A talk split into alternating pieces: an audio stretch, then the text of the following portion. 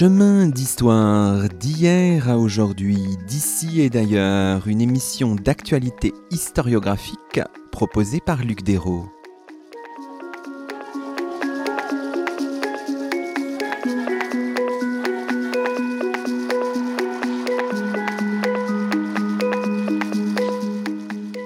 Bonjour à toutes et à tous, c'est le 79e numéro de nos chemins d'histoire, le 37e de la deuxième saison. Aujourd'hui, nous avons le plaisir d'accueillir à notre micro Constance de Gomain. Bonjour à vous. Bonjour. Constance de Gomain, vous êtes conservateur du patrimoine auprès du département des archives privées aux archives nationales. Vous assurez avec votre collègue de Sciences Po Olivier Rosenberg, le commissariat d'une exposition présentée à la mairie de Paris est consacré à Simone Veil. Le catalogue de cette exposition est paru chez Flammarion sous le titre Nous vous aimons Madame Simone Veil 1927-2017. Aujourd'hui, dans nos chemins, nous nous octroyons une plongée dans les archives et nous traversons les tumultes du XXe siècle à la recherche d'une vie pour reprendre le titre de l'autobiographie publiée en 2007, celle de Simone Veil, née Jacob. Alors revenons peut-être pour commencer notre conversation sur l'avant-titre euh, de l'exposition et du livre qui l'accompagne, un extrait du discours de réception de Simone Veil à l'Académie française. C'était en 2010 et ses propos étaient tenus par euh, Jean d'Ormesson. Et à un moment, il dit ceci, je baisse la voix on pourrait nous entendre, comme l'immense majorité des Français, nous vous aimons, Madame. Alors, une phrase qui dit beaucoup de choses, qui dit d'abord une forme de respect des Français à l'égard de, de Simone Veil, d'une certaine manière. Ah, c'est tout à fait ça, c'est vraiment le respect. Je pense que Jean d'Ormesson avait euh, cette idée en tête euh, en prononçant cette phrase, une phrase qui est quand même euh, très belle, ne serait-ce que par la formulation. On sent qu'il y a l'écrivain derrière qui a travaillé son discours. Cette phrase marque également donc le respect de, Jean d'Ormesson qui se fait la voix de l'immense majorité des Français au moment où Simone Veil entre à l'Académie française et est couronnée.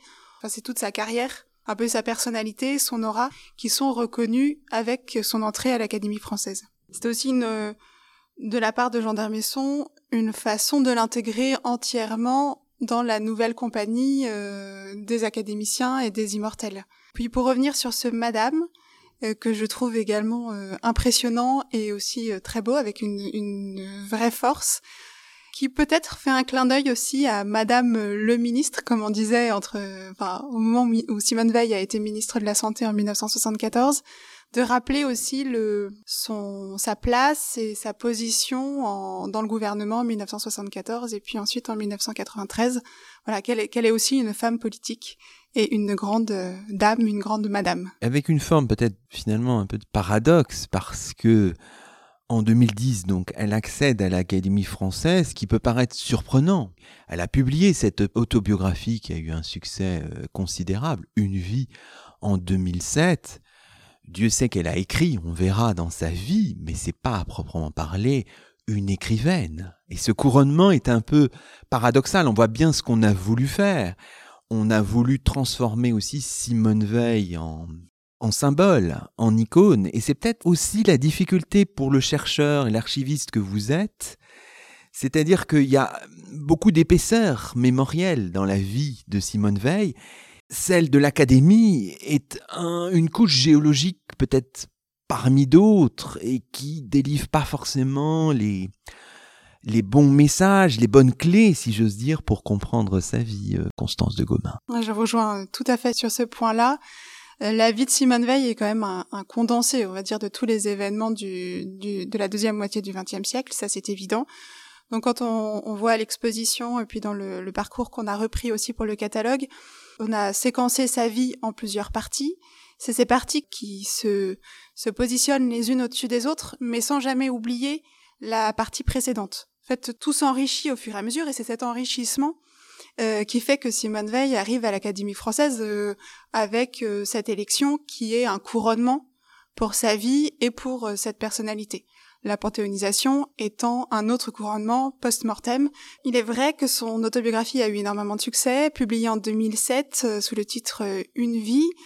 Ce n'est pas pour rien que son élection a lieu en 2008, et sa réception donc deux ans plus tard en 2010, mais on ne pourrait pas qualifier Simone Veil de d'écrivaine ou d'auteur à succès. Euh, c'est vraiment les autres ouvrages qu'elle a écrits l'ont été parfois en, en binôme et plus dans un cadre de témoignage ou de récupération, de réécriture de ses discours que d'une œuvre littéraire comme aurait pu l'écrire, enfin comme l'a écrite euh, Jean d'Armesson.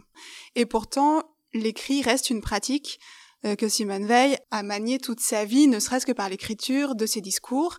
Certains diront que c'est son cabinet qui a plus rédigé ses discours, mais les grands sont quand même issus de sa réflexion, on va dire de sa main, et parfois même euh, de, euh, des quatre mains du couple Veil, Antoine et Simone. Finalement, ce qui revient dans les premières pages euh, du, du catalogue, c'est un respect pour plusieurs périodes de sa vie qui s'entremêlent. Hein. Pour une femme déportée à Auschwitz à l'âge de 16 ans en 1944, pour la magistrate, pour la ministre de la Santé et des Affaires sociales, entre 74 et 79, entre 93 et 95, pour la présidente du Parlement européen, pour la membre du Conseil constitutionnel, pour la première présidente de la Fondation pour la mémoire de la Shoah, entre 2001 et 2007. Il y a plusieurs vies, une vie composée de, de plusieurs vies à laquelle, auxquelles on peut, d'une manière ou d'une autre, finalement se, se rattacher en tant que Français peut-être aussi. C'est un peu comme si chaque Français prenait une partie de sa vie, ou la totalité euh, pour certains, pour lui-même. C'est-à-dire que chacun peut y voir effectivement un intérêt pour un point, un épisode, un événement de la vie de Simone Veil et chercher à le développer ou à se l'approprier. La question de la mémoire de la Shoah, par exemple, nous a semblé primordiale du fait de la déportation et du rôle éminent joué par Simone Veil dans la question du témoignage. En tant que présidente de la Fondation pour la mémoire de la Shoah, comme vous l'avez dit, elle a beaucoup œuvré pour sensibiliser les populations au génocide des Juifs pendant la Seconde Guerre mondiale. Eh ben, rien que la mémoire de la Shoah est un élément que certains Français, touchés par ces mêmes événements, vont regarder de façon beaucoup plus attentive que la période de magistrate, par exemple, de Simone Veil, qui fut pourtant, pendant 20 ans, euh, sa carrière professionnelle. D'autres, euh, d'autres Français verront dans la carrière de magistrate de Simone Veil un intérêt plus important par rapport aux au soucis qu'elle avait des détenus et de leurs conditions de, de vie en prison. Et pourtant, le lien peut paraître évident entre la, entre la mémoire de la Shoah et sa période de magistrate, ne serait-ce que pour la question de la dignité humaine, qui était ancrée en elle depuis la déportation et qui s'est développée à la fois en tant que magistrate, puis euh, en tant que témoin de, euh, de la mémoire de la Shoah. Alors, évidemment, dans cette phrase, il y a aussi, ça c'est pas dans le dans l'avant-titre, mais il y a aussi cette expression, l'immense majorité des Français. Il est clair aussi que certains ont été hostiles à Simone Veil. Euh, considérée comme l'avorteuse, hein, évidemment, celle qui a porté la loi euh, sur l'interruption volontaire de grossesse pendant des débats très importants en 74, la loi qui a été promulguée au début de l'année 75. Évidemment aussi, euh, Simone Veil s'est heurtée à certaines formes d'antisémitisme, de, à certains groupes antisémites. Et là, dans le livre, vous mettez un moment en exergue une citation, et dans l'exposition aussi, qui est intéressante parce que c'est à l'occasion d'un meeting pendant la campagne des européennes, la première campagne des européennes en 1979. On est le 7 juin de cette année-là. Et conspué, euh, interrompu dans son meeting par euh, des militants du Front National de Jean-Marie Le Pen. Elle répond, c'est connu, on peut écouter, réécouter cette, cette vidéo de Lina. Elle répond, vous ne me faites pas peur, pas peur du tout. J'ai survécu à pire que vous. Vous n'êtes que des SS aux petits pieds. On retrouve ça à la page 141 de votre, de votre ouvrage. Il y a aussi des gens qui était hostile à Simone Veil. Il faut pas, il faut pas l'oublier. Quand on est historien, archiviste, il faut en tenir compte aussi. On en tient d'autant plus compte que la présence des courriers d'insultes, par exemple, était est très importante dans le fonds d'archives euh, Simone Veil conservé aux archives nationales. Voilà, cette minorité est présente dans le fonds d'archives et Simone Veil n'a jamais n'a jamais cherché à la cacher non plus. Euh, ne serait-ce quand elle a demandé à euh, ses conseillers euh, ministériels, ses conseillers de, de, technique au cabinet, ses secrétaires, de ne pas jeter les courriers d'insultes qu'elle recevait. Ils en ont jeté quand même, et parmi les plus durs d'après les témoignages de ceux qui ont travaillé avec Simone Veil. Mais le nombre de cartons consacrés aux courriers et aux lettres qu'elle a reçues pendant cette période-là et encore après jusqu'aux années 2010, hein, en fait jusqu'à son décès, euh, et qui montre l'opposition de certains Français sur euh, Veil sur les questions d'avortement. C'est aussi très important et ça se voit dans les archives. Pour comprendre Simone Veil, son féminisme tranquille, hein, est-il dit dans les premières pages du catalogue, hein, sa manière différente d'être une femme politique, pour comprendre aussi la résilience de la, déportée, la mémoire de la Shoah qu'elle a, qu'elle a portée, il faut plonger dans les archives. Et finalement, euh, vous en faites euh, le recensement au début de l'ouvrage. Simone Veil a produit énormément d'archives. Et le gisement le plus important, c'est le fonds Simone Veil. Ce fonds, ces papiers ont été donnés du vivant. Et puis, après la mort de, de Simone Veil, est-ce qu'on pourrait, en quelques mots, faire un peu l'histoire de ces ces versements aux archives nationales, en sachant que ça représente, si je ne me trompe pas, 81 mètres linéaires, ce qui est plus que le fonds Michel Rocard, par exemple. Ce qui est plus que le fonds Michel Rocard, mais moins que le fonds Philippe Séguin. C'est important. Oui, c'est très très volumineux et en termes de, de carton ça fait, et d'archives, ça fait une masse à explorer qui pourrait être un peu décourageante pour les chercheurs. Mais il y a de la matière dans chaque carton, et c'est ça aussi qui fait l'intérêt d'un fonds d'archives euh, de cette ampleur. Pour revenir sur l'histoire du, fonds d'archives euh, privé de Simone Veil, c'est effectivement à la suite d'un don en 2012 que sont arrivés les premiers containers d'archives à Pierrefitte-sur-Seine, aux archives nationales. Et puis ensuite, euh, certains versements ont eu lieu dans les années qui ont suivi, jusqu'en 2018, avec un dernier versement après son décès, au moment où ses fils euh, vider l'appartement de tous les papiers. Donc en six ans, on a eu euh, un fonds d'archives de 80 mètres à classer, trier, inventorier à destination du chercheur. Ces 80 mètres linéaires sont composés en partie d'archives publiques, issues de ces, de ces postes et de ces fonctions euh, publiques ou ministérielles, et puis une partie d'archives privées, vraiment, qui ont trait essentiellement à sa famille, euh, notamment dans, dans l'arrivée de 2018, mais aussi à toute la partie liée au Parlement européen, qui bien entendu ne peut pas être considérée comme des archives publiques, dans la mesure où ce n'est pas une fonction française, enfin une fonction politique euh, nationale. C'est un don d'archives, mais soumis à autorisation, c'est-à-dire que les chercheurs, pour la partie privée en tout cas, les chercheurs sont invités à faire une demande d'autorisation auprès du département des archives privées qui remontera leur demande au fils de Simone Veil qui statue ensuite sur euh, l'opportunité de la demande et euh, la, communication des, documents. Je tiens à préciser qu'ils sont très euh, libéraux sur le sujet et que donc il n'y a aucun problème pour la communication de ces documents. Ce, ce, ce fonds d'archives contient des choses intéressantes évidemment il y a des petites, je ne sais pas si les archivistes aiment ce terme, des petites pépites peut-être dans cet océan de, de papier et vous avez retrouvé notamment le discours pour introduire le projet de loi sur l'IVG, prononcé le 26 novembre 1974, et le brouillon manuscrit. Simone Veil elle-même, si j'ai bien compris, pensait avoir perdu ces documents. Toutes les sources s'accordent à dire qu'effectivement Simone Veil était persuadée que ce discours avait disparu, que ce soit euh, ses biographes, euh, ses conseillers euh, qui témoignent que qu'on leur a demandé plusieurs fois, que Simone Veil leur a demandé plusieurs fois où était ce document.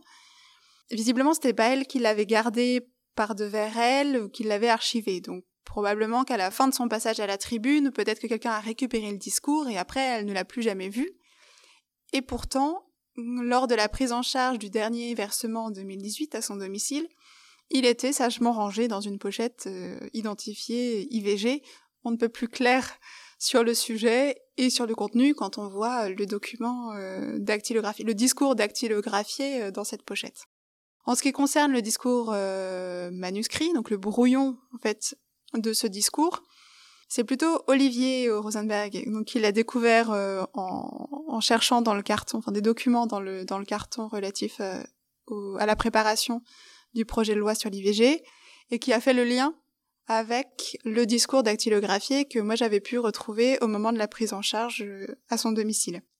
Et j'ai su par la suite, très récemment, qu'en fait Simone Veil avait entièrement écrit ou fait le brouillon de l'introduction de ce fameux discours du 26 novembre 1974, ce qui explique que le brouillon existe, euh, le brouillon manuscrit existe de la main de Simone Veil. Et ensuite, elle l'a confié à ses, ses conseillers qui ont remodelé l'introduction pour en faire l'introduction que l'on connaît et qu'elle a prononcée à la tribune.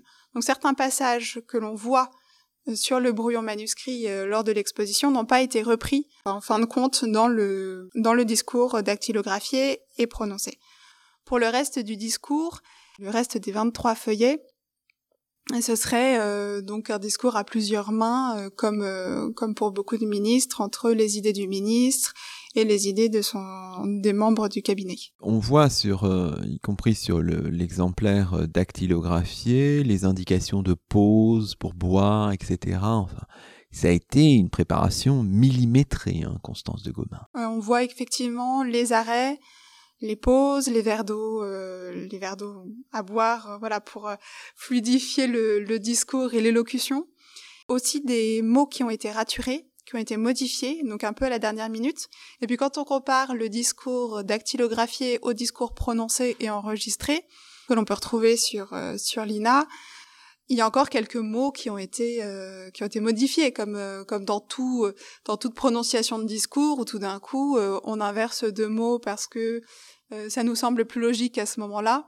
Donc il y a une adaptabilité aussi de, de Simone Veil face à son propre discours pour en faire quelque chose de plus un, moment percutant parce qu'elle sait qu'elle doit convaincre les députés qui sont en face d'elle et que la partie est loin d'être gagnée.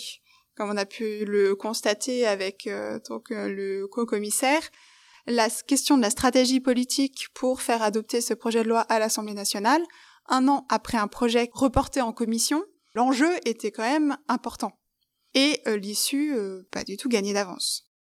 Donc ce, ce, discours et ces mentions manuscrites de Simone Veil euh, sur, euh, qui nous apportent des informations sur la façon dont elle-même gérait son, son discours et son élocution, c'est des marques qui sont très intéressantes pour, pour comprendre tout ça et le, et le souci qu'elle a eu de trouver le mot juste, de vraiment faire une pause au moment euh, le plus opportun pour laisser aussi ces mots frapper le plus possible les députés qu'elle avait en face d'elle dans ce, fond Simone Veil aux archives nationales, évidemment, très souvent, on est confronté à l'écriture de Simone Veil. Comment pourrait-on la qualifier, cette écriture? Une écriture plutôt petite, hein, euh, assez fluide, un peu nerveuse? En fait, je dis ça parce que votre connaissance de l'écriture même de Simone Veil a été très importante pour identifier dans d'autres fonds ailleurs le travail qu'elle a pu faire par exemple en tant que magistrate.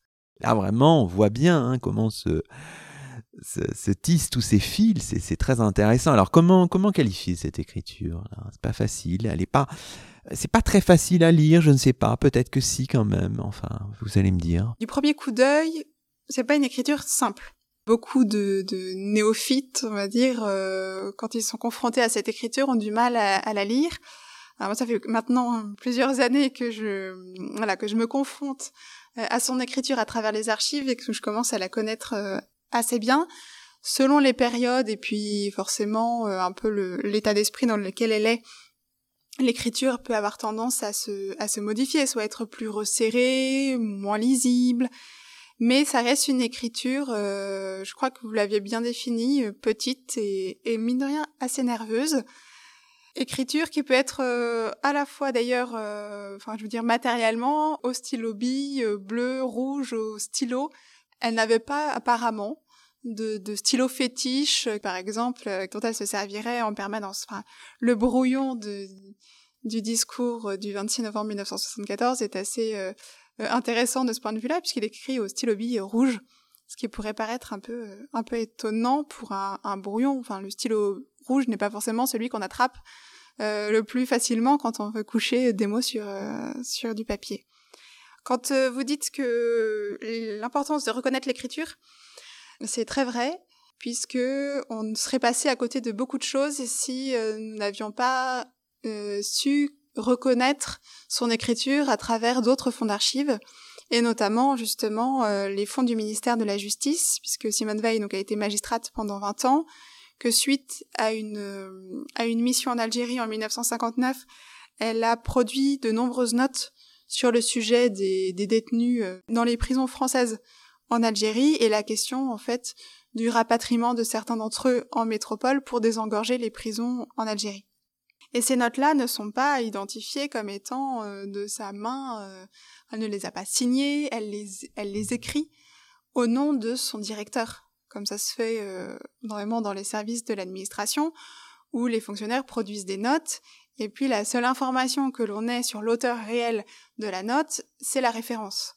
Et grâce à cette continuité, en fait, de la production, on va dire, des, notes, des marques, euh, dirais des marques diplomatiques euh, en termes archivistiques, qui sont portées sur les documents, le SV que l'on retrouve régulièrement ne peut être que Simone Veil, en plus, en parallèle, à comparer avec l'écriture.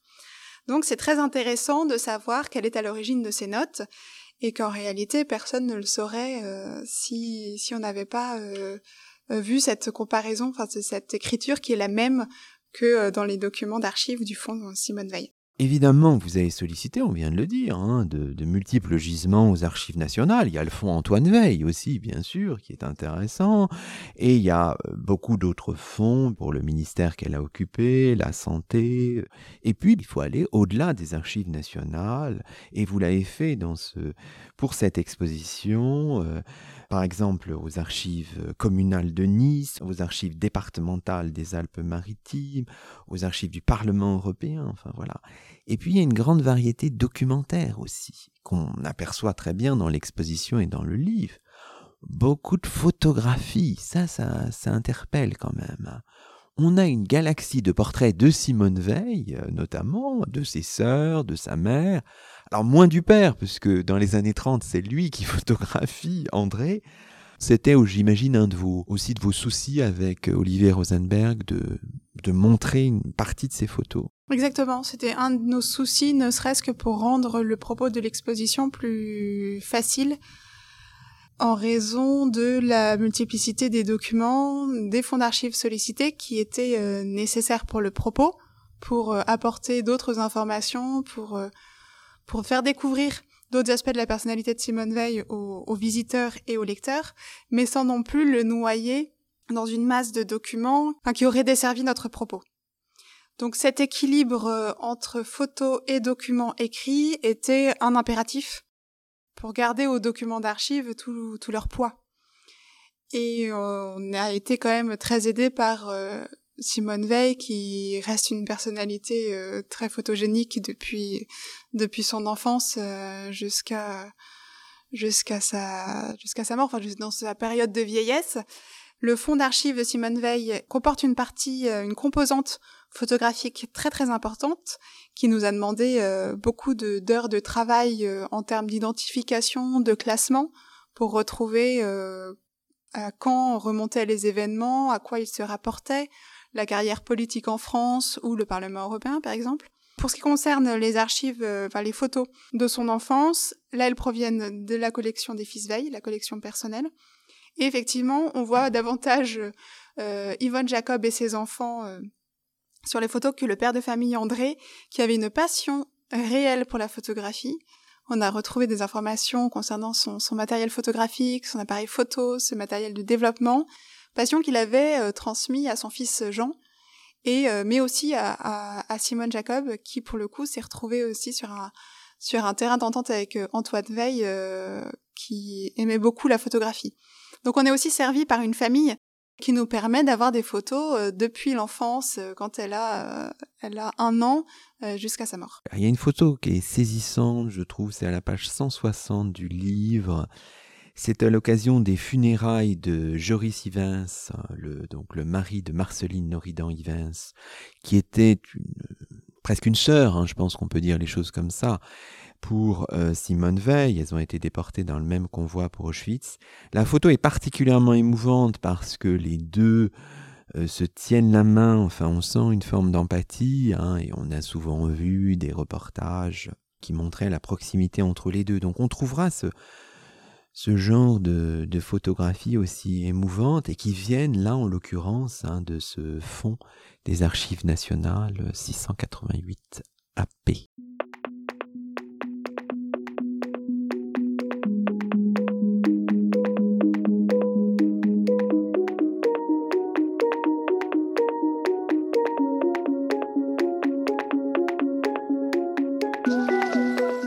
Vous écoutez Chemin d'Histoire, une émission d'actualité historiographique. Aujourd'hui, Luc Dérault s'entretient avec Constance de Gomain, qui assure avec Olivier Rosenberg le commissariat d'une exposition présentée à la mairie de Paris jusqu'au 21 août 2021, une exposition intitulée Nous vous aimons Madame Simone Veil, 1927-2017.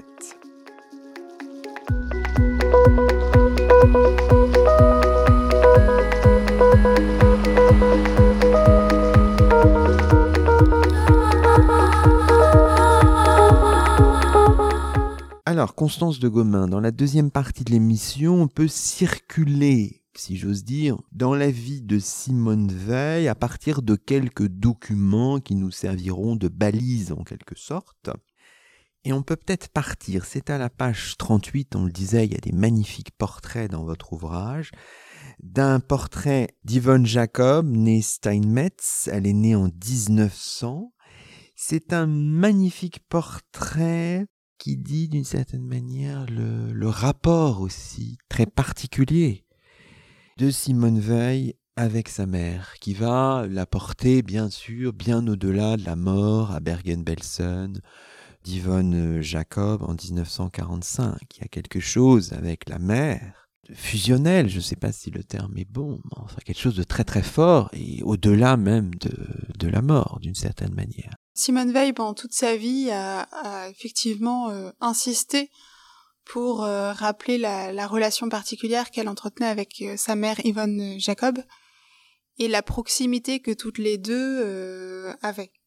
Ne serait-ce que dans son autobiographie, une vie où elle précise qu'elle cherchait à tout prix à, se blottir sur les genoux de sa mère et quand son père demandait à, son épouse de laisser les enfants euh, dormir, euh, euh, Yvonne, Simone se, raccrochait à sa mère pour ne pas la laisser partir.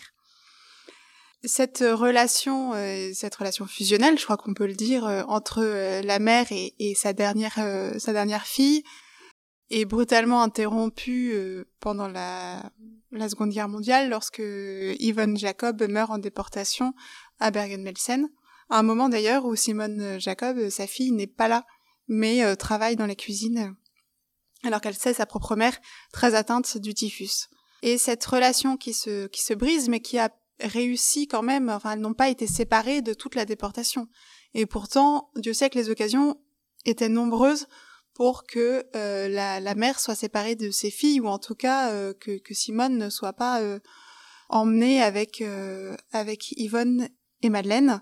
Simone avait 16 ans au moment de son arrivée à Auschwitz et on lui a proposé de mentir et de dire qu'elle avait 18 ans pour euh, rester avec sa mère et sa sœur aînée. Ensuite, elle est repérée par une, euh, une chef, une gardienne de camp euh, à Auschwitz qui lui propose de travailler dans un camp pour les entreprises Siemens à Bobrek et Simone parvient à se faire accompagner de sa mère et de sa sœur. Donc, ce qui montre aussi euh, que l'importance, en tout cas, de d'avoir à ses côtés sa mère pendant ces pendant ces périodes, cette période difficile.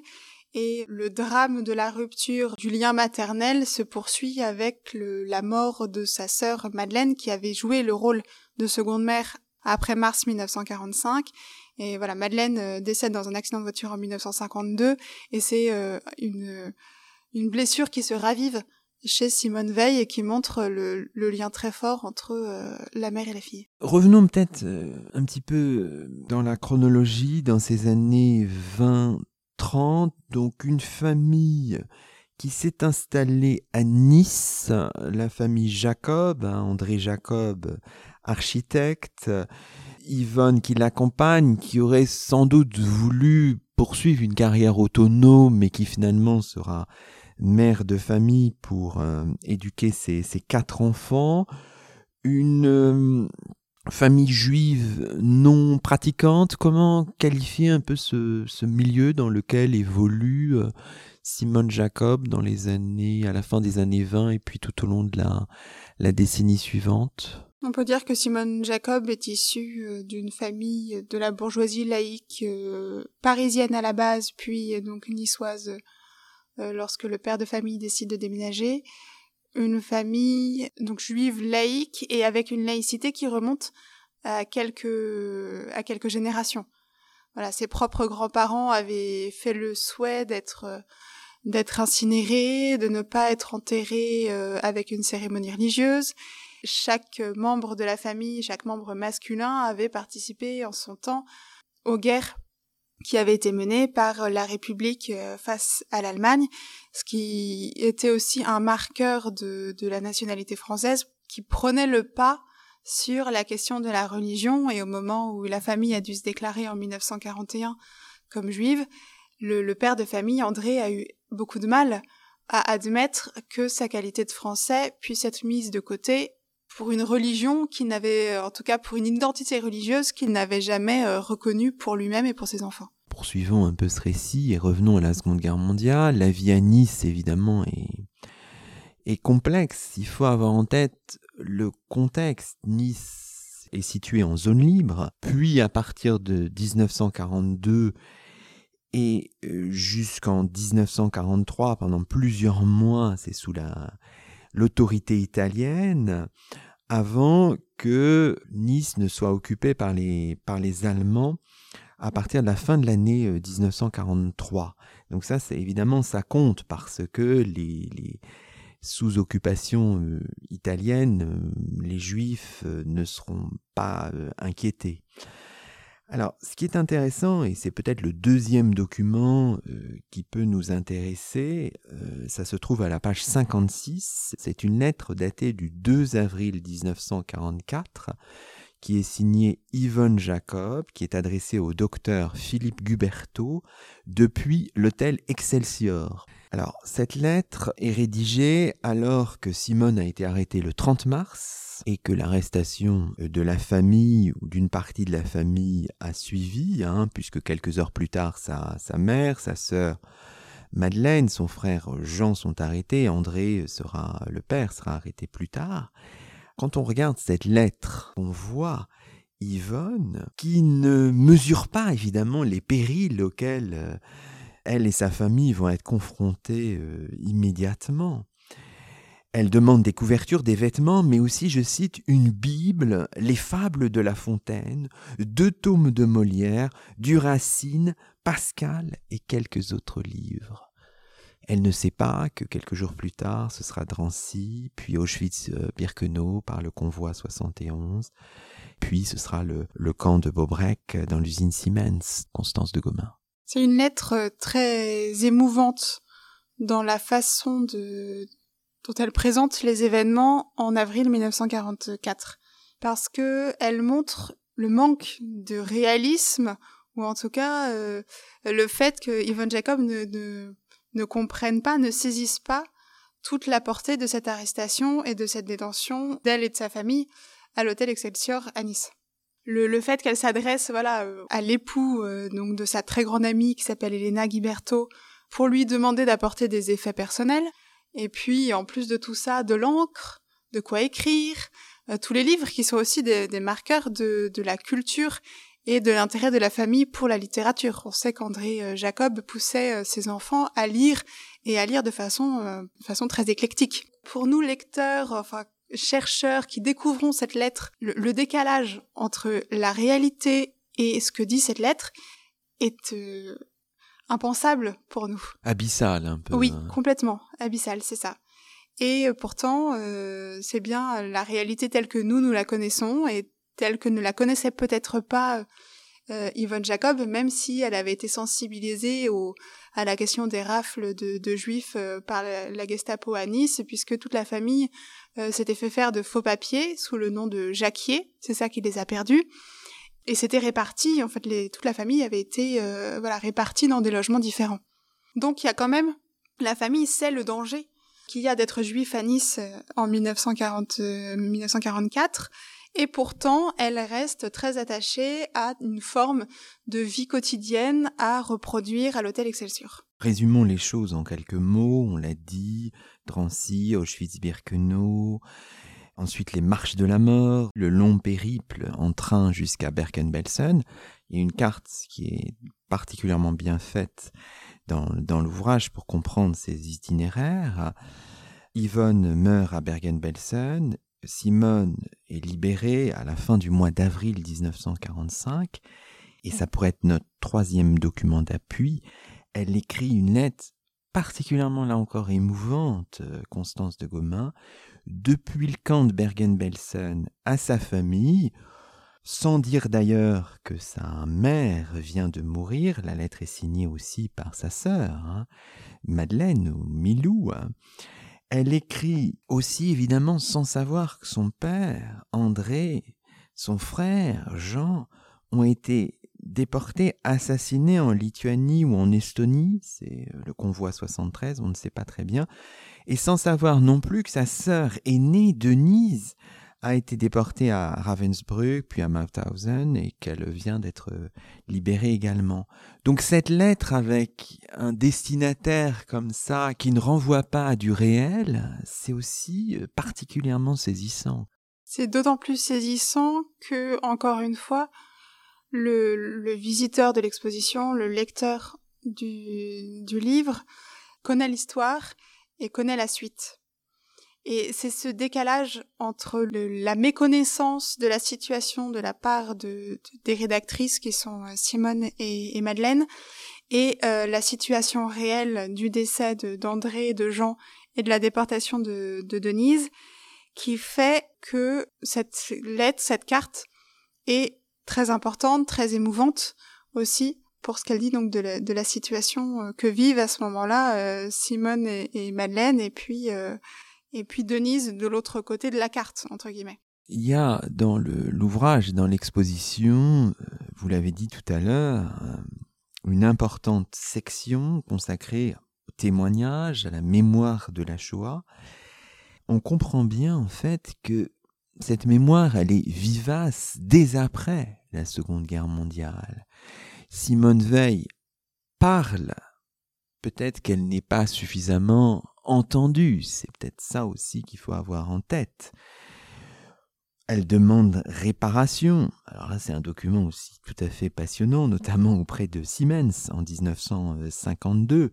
Elle revient à Bergen-Belsen vers 1950 à Auschwitz en 1960.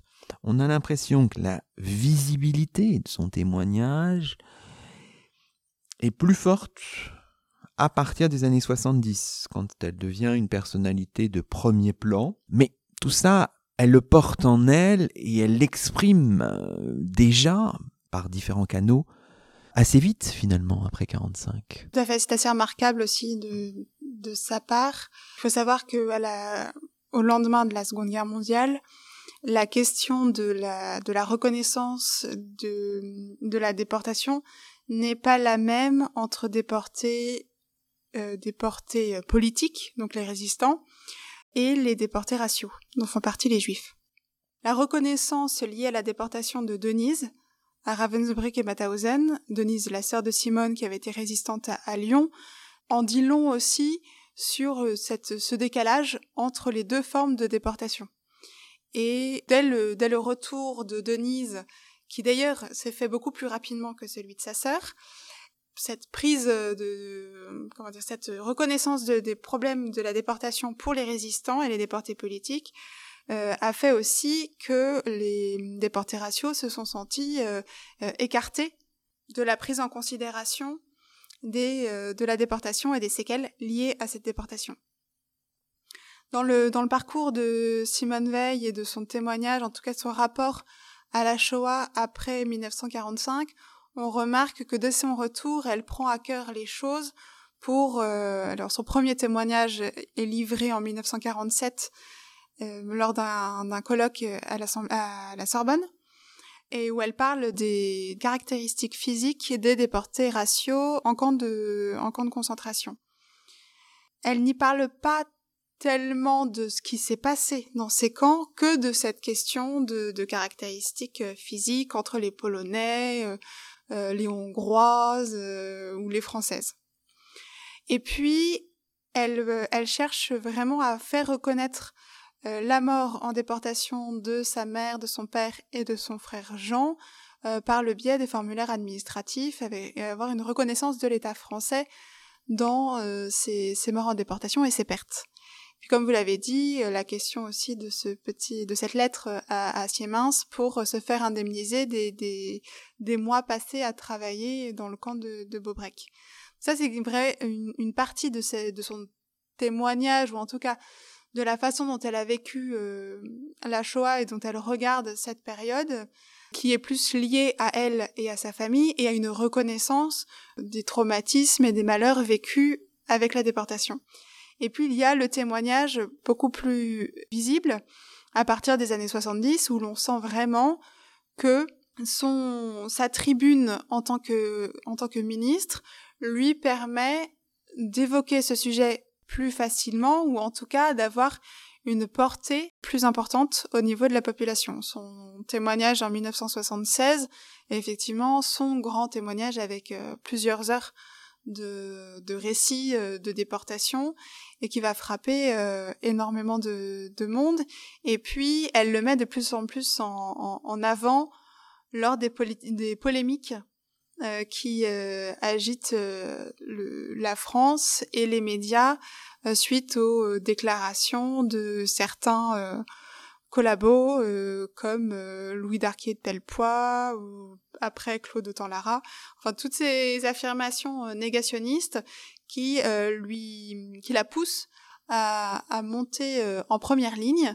Et en tant que personnalité en plus préférée des Français pendant de très nombreuses années, elle sait aussi que son, son discours sur la mémoire de la Shoah aura d'autant plus de, de portée euh, que euh, si ça avait été quelqu'un d'autre euh, qui en avait parlé et qui avait pris position dans les journaux pour revenir et s'opposer à ces polémiques. Alors, je dis pour nos auditeurs, hein, vous reproduisez dans le, dans le catalogue un entretien passionnant qu'elle a avec Annette Vivorca sur ces questions en 1990. Hein, c'est vraiment tout à fait intéressant.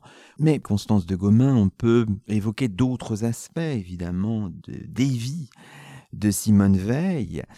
Après ce moment très familial, la rencontre avec Antoine Veil, le mariage en 46, les trois enfants, Jean, Claude Nicolas, euh, Pierre-François, il y a bien sûr la vie de magistrate hein, qui commence euh, lorsqu'elle est attachée stagiaire au parquet de Paris, euh, qui se poursuit avec l'obtention du concours de magistrat en 1956. Vous l'avez rappelé tout à l'heure, elle est à l'administration, à la direction de l'administration pénitentiaire avant de rejoindre la direction des affaires civiles et du Sceau. Elle participe à la rédaction de la loi sur l'adoption. Elle est secrétaire générale du Conseil supérieur de la magistrature, vous le rappelez aussi.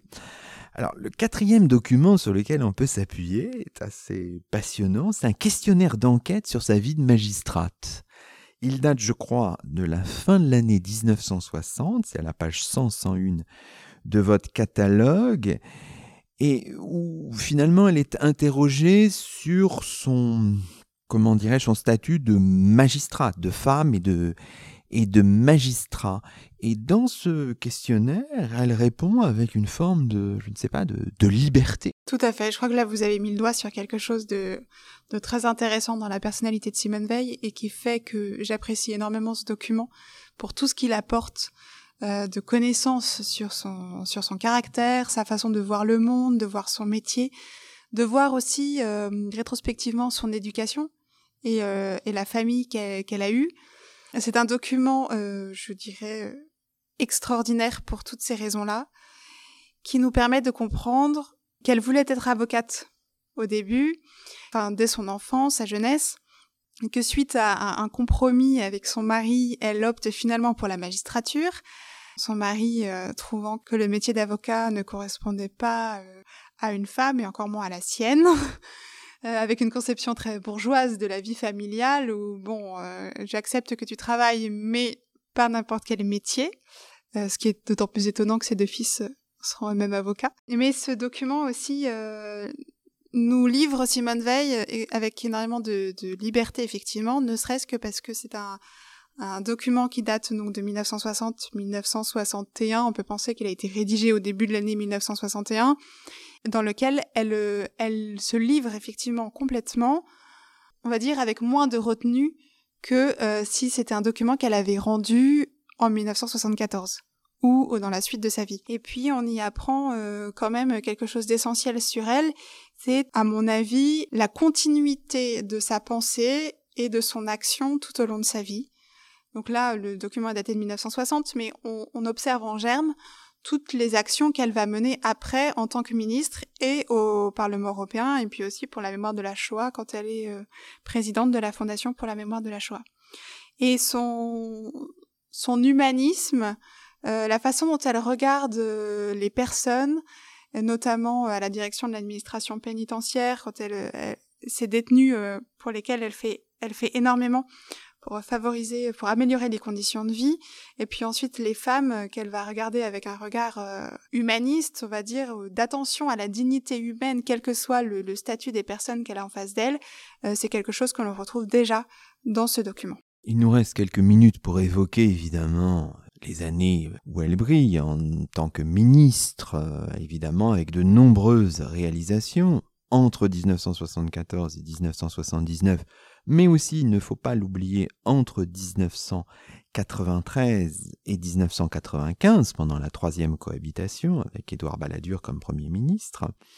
Alors évidemment, on connaît la dépénalisation de l'avortement, ce fameux débat parlementaire de 74, vous y revenez, on examine avec vous à la loupe toutes les photographies et on constate que non, Simone Veil n'a pas pleuré, mais que cette fameuse photo où elle est repliée, on a l'impression qu'elle pleure.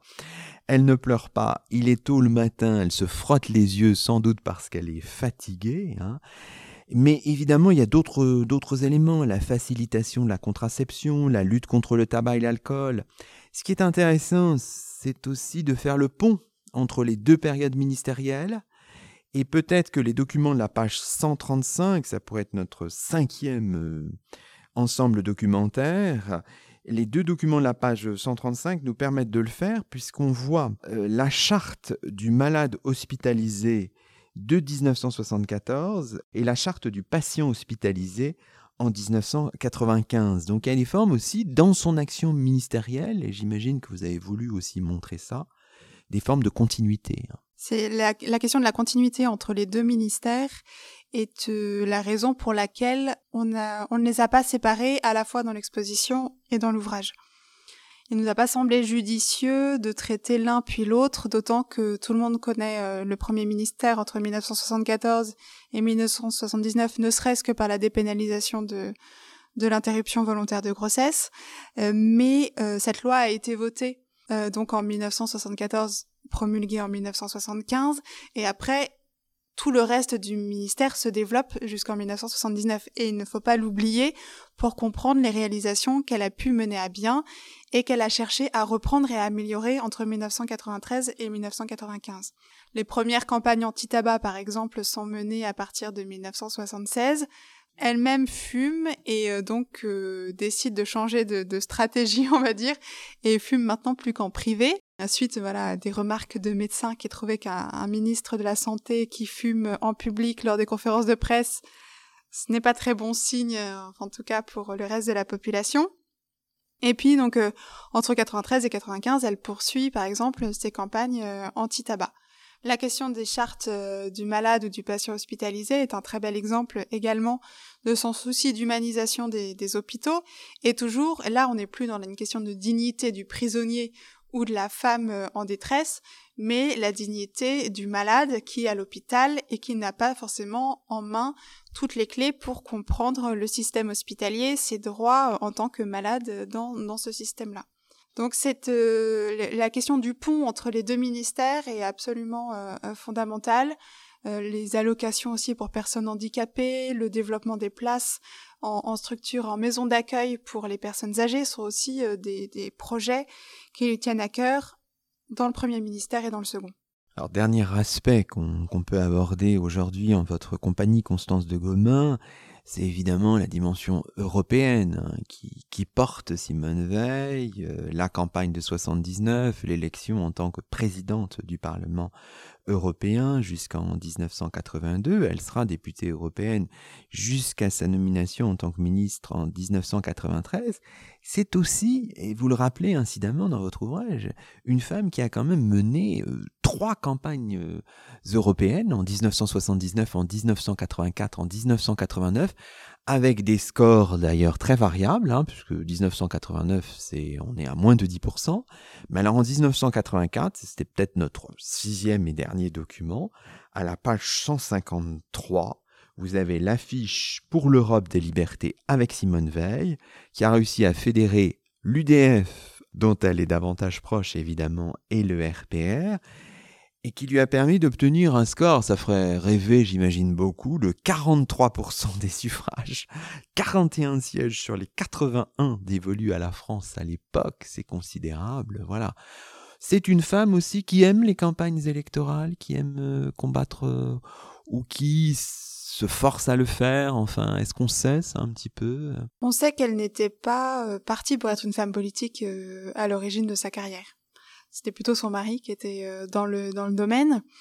Et puis, elle a refusé de mener certaines campagnes, par exemple euh, la campagne des législatives en 1978, où euh, la question s'était posée que tous les ministres aient une circonscription dans laquelle ils se présentent. Simone Veil avait refusé. Mais peut-être que c'était dû à la volonté qu'elle avait mise de, de participer à l'élection du maire de Paris en 1977, et cette volonté avait été remise en cause directement par Valéry Giscard d'Estaing, qui n'en avait pas voulu comme candidate. Et donc c'est Michel Dornano qui a été préféré à Simone Veil. Et qui a perdu face à Jacques Chirac. Et qui a perdu parce que, en réalité, Jacques Chirac aurait accepté de ne pas mener la campagne si ça avait été Simone Veil qui avait été euh, investie par, euh, par l'UDF. Peut-être qu'un peu dégoûté par, euh, par ces jeux de politique et de politiciens en 1977, elle n'a pas souhaité entrer dans l'arène en 1978. Elle fait un clip de campagne, hein, néanmoins. Elle est quand même mise en avant de façon publicitaire, entre guillemets, où on, sait la popularité qu'elle a. Et euh, donc, euh, Giscard en profite pour la mettre en avant et pour lui faire ouvrir la campagne des élections législatives. Et puis en 1979, la question de d'être euh, d'être candidate à l'élection euh, aux élections européennes et puis ensuite à la présidence du Parlement européen lui permet à la fois de mettre en, avant cette euh, la volonté qu'elle a toujours eue de réconciliation entre la France et l'Allemagne. Et puis peut-être certains disent qu'elle était un petit peu fatiguée de son poste de ministre de la Santé en 1979 qu'elle n'était pas toujours sur la même longueur d'onde avec le président Giscard euh, qui menait une politique euh, plus conservatrice et que donc c'était euh, une, porte de, de sortie assez très honorable pour pour Simone Veil qui en plus était très reconnue par la population qui n'aurait pas forcément compris pourquoi elle n'était pas renouvelée dans un gouvernement par exemple. Et donc elle arrive en 1979 sur le créneau des élections européennes euh, pas préparée. Et ça, ça a été assez, assez compliqué, même si elle a l'habitude de la presse, des médias, des débats. Euh, la campagne euh, a été assez difficile et puis c'est vrai que les opposants à sa, à sa campagne le lui ont fait savoir, y compris d'ailleurs au Parlement européen, les démocrates chrétiens qui n'ont pas accepté de voir que la France poussait une, une femme, dire libérale à la présidence du Parlement européen. Peut-être que c'est cette campagne quand même qui lui a donné l'envie de poursuivre aussi, parce qu'elle s'est maintenue très longtemps au Parlement européen. C'est quand même une, belle période de, sa vie dans laquelle elle a, fait énormément, en tout cas, pour que le Parlement euh, prenne davantage de, poids euh, face euh, aux différents pays européens. Et puis, dans le domaine des droits de l'homme, par exemple, elle en a fait une tribune assez, reconnue ne serait-ce que par les relations qu'elle entretenait avec les différents grands de la planète à cette époque-là. Concluons notre conversation, Constance de Gomain. Alors finalement, on voit que cette exposition, ce catalogue nous donne énormément de pistes. La, recherche n'est pas terminée après votre ouvrage. Malheureusement, non. Il y a encore euh, beaucoup à faire à mon avis, ne serait-ce que pour écrire une biographie euh, vraiment très complète de 1927 à, à, à 2017. Et puis il reste encore énormément de cartons à, fouiller ou de courriers à lire pour euh, comprendre encore davantage euh, qui était Simone Veil, quelle était sa personnalité, ce qui la motivait, et puis voir aussi dans d'autres fonds d'archives, euh, même si on a exploré les fonds du ministère de la Justice, on n'a pas tout vu probablement, tout n'est pas forcément encore très bien repéré, et puis on peut, certains documents sont encore alors euh, sous dérogation, on va dire dans le jargon archivistique, c'est-à-dire qu'ils ne sont encore liés à des délais de, communicabilité qui font que leur euh, leur accessibilité peut être euh, plus compliquée et donc un peu décourageante pour des chercheurs. Donc je pense que oui, il reste encore beaucoup à faire, ne serait-ce que pour percevoir ou pour apprendre toujours des petits plus sur sur cette grande figure de, de la deuxième moitié du XXe siècle en France. L'histoire continue. Merci beaucoup, Constance de Gomain. Merci. Et c'est ainsi que se termine le 79e numéro de nos chemins d'histoire, le 37e de la deuxième saison. Aujourd'hui, nous étions en compagnie de Constance de Gomain, conservateur du patrimoine auprès du département des archives privées aux Archives nationales, Constance de Gomain qui assure avec Olivier Rosenberg le commissariat d'une exposition présentée à la mairie de Paris jusqu'en août 2021, une exposition intitulée Nous vous aimons Madame, Simone Veil, 1927-2017. Le catalogue a été publié chez Flammarion il y a quelques semaines. Toutes nos émissions sont disponibles sur la plateforme SoundCloud et sur le site chemindhistoire.fr avec un S à chemin. À très vite pour un nouveau rendez-vous radiophonique. Que la force historienne soit avec vous.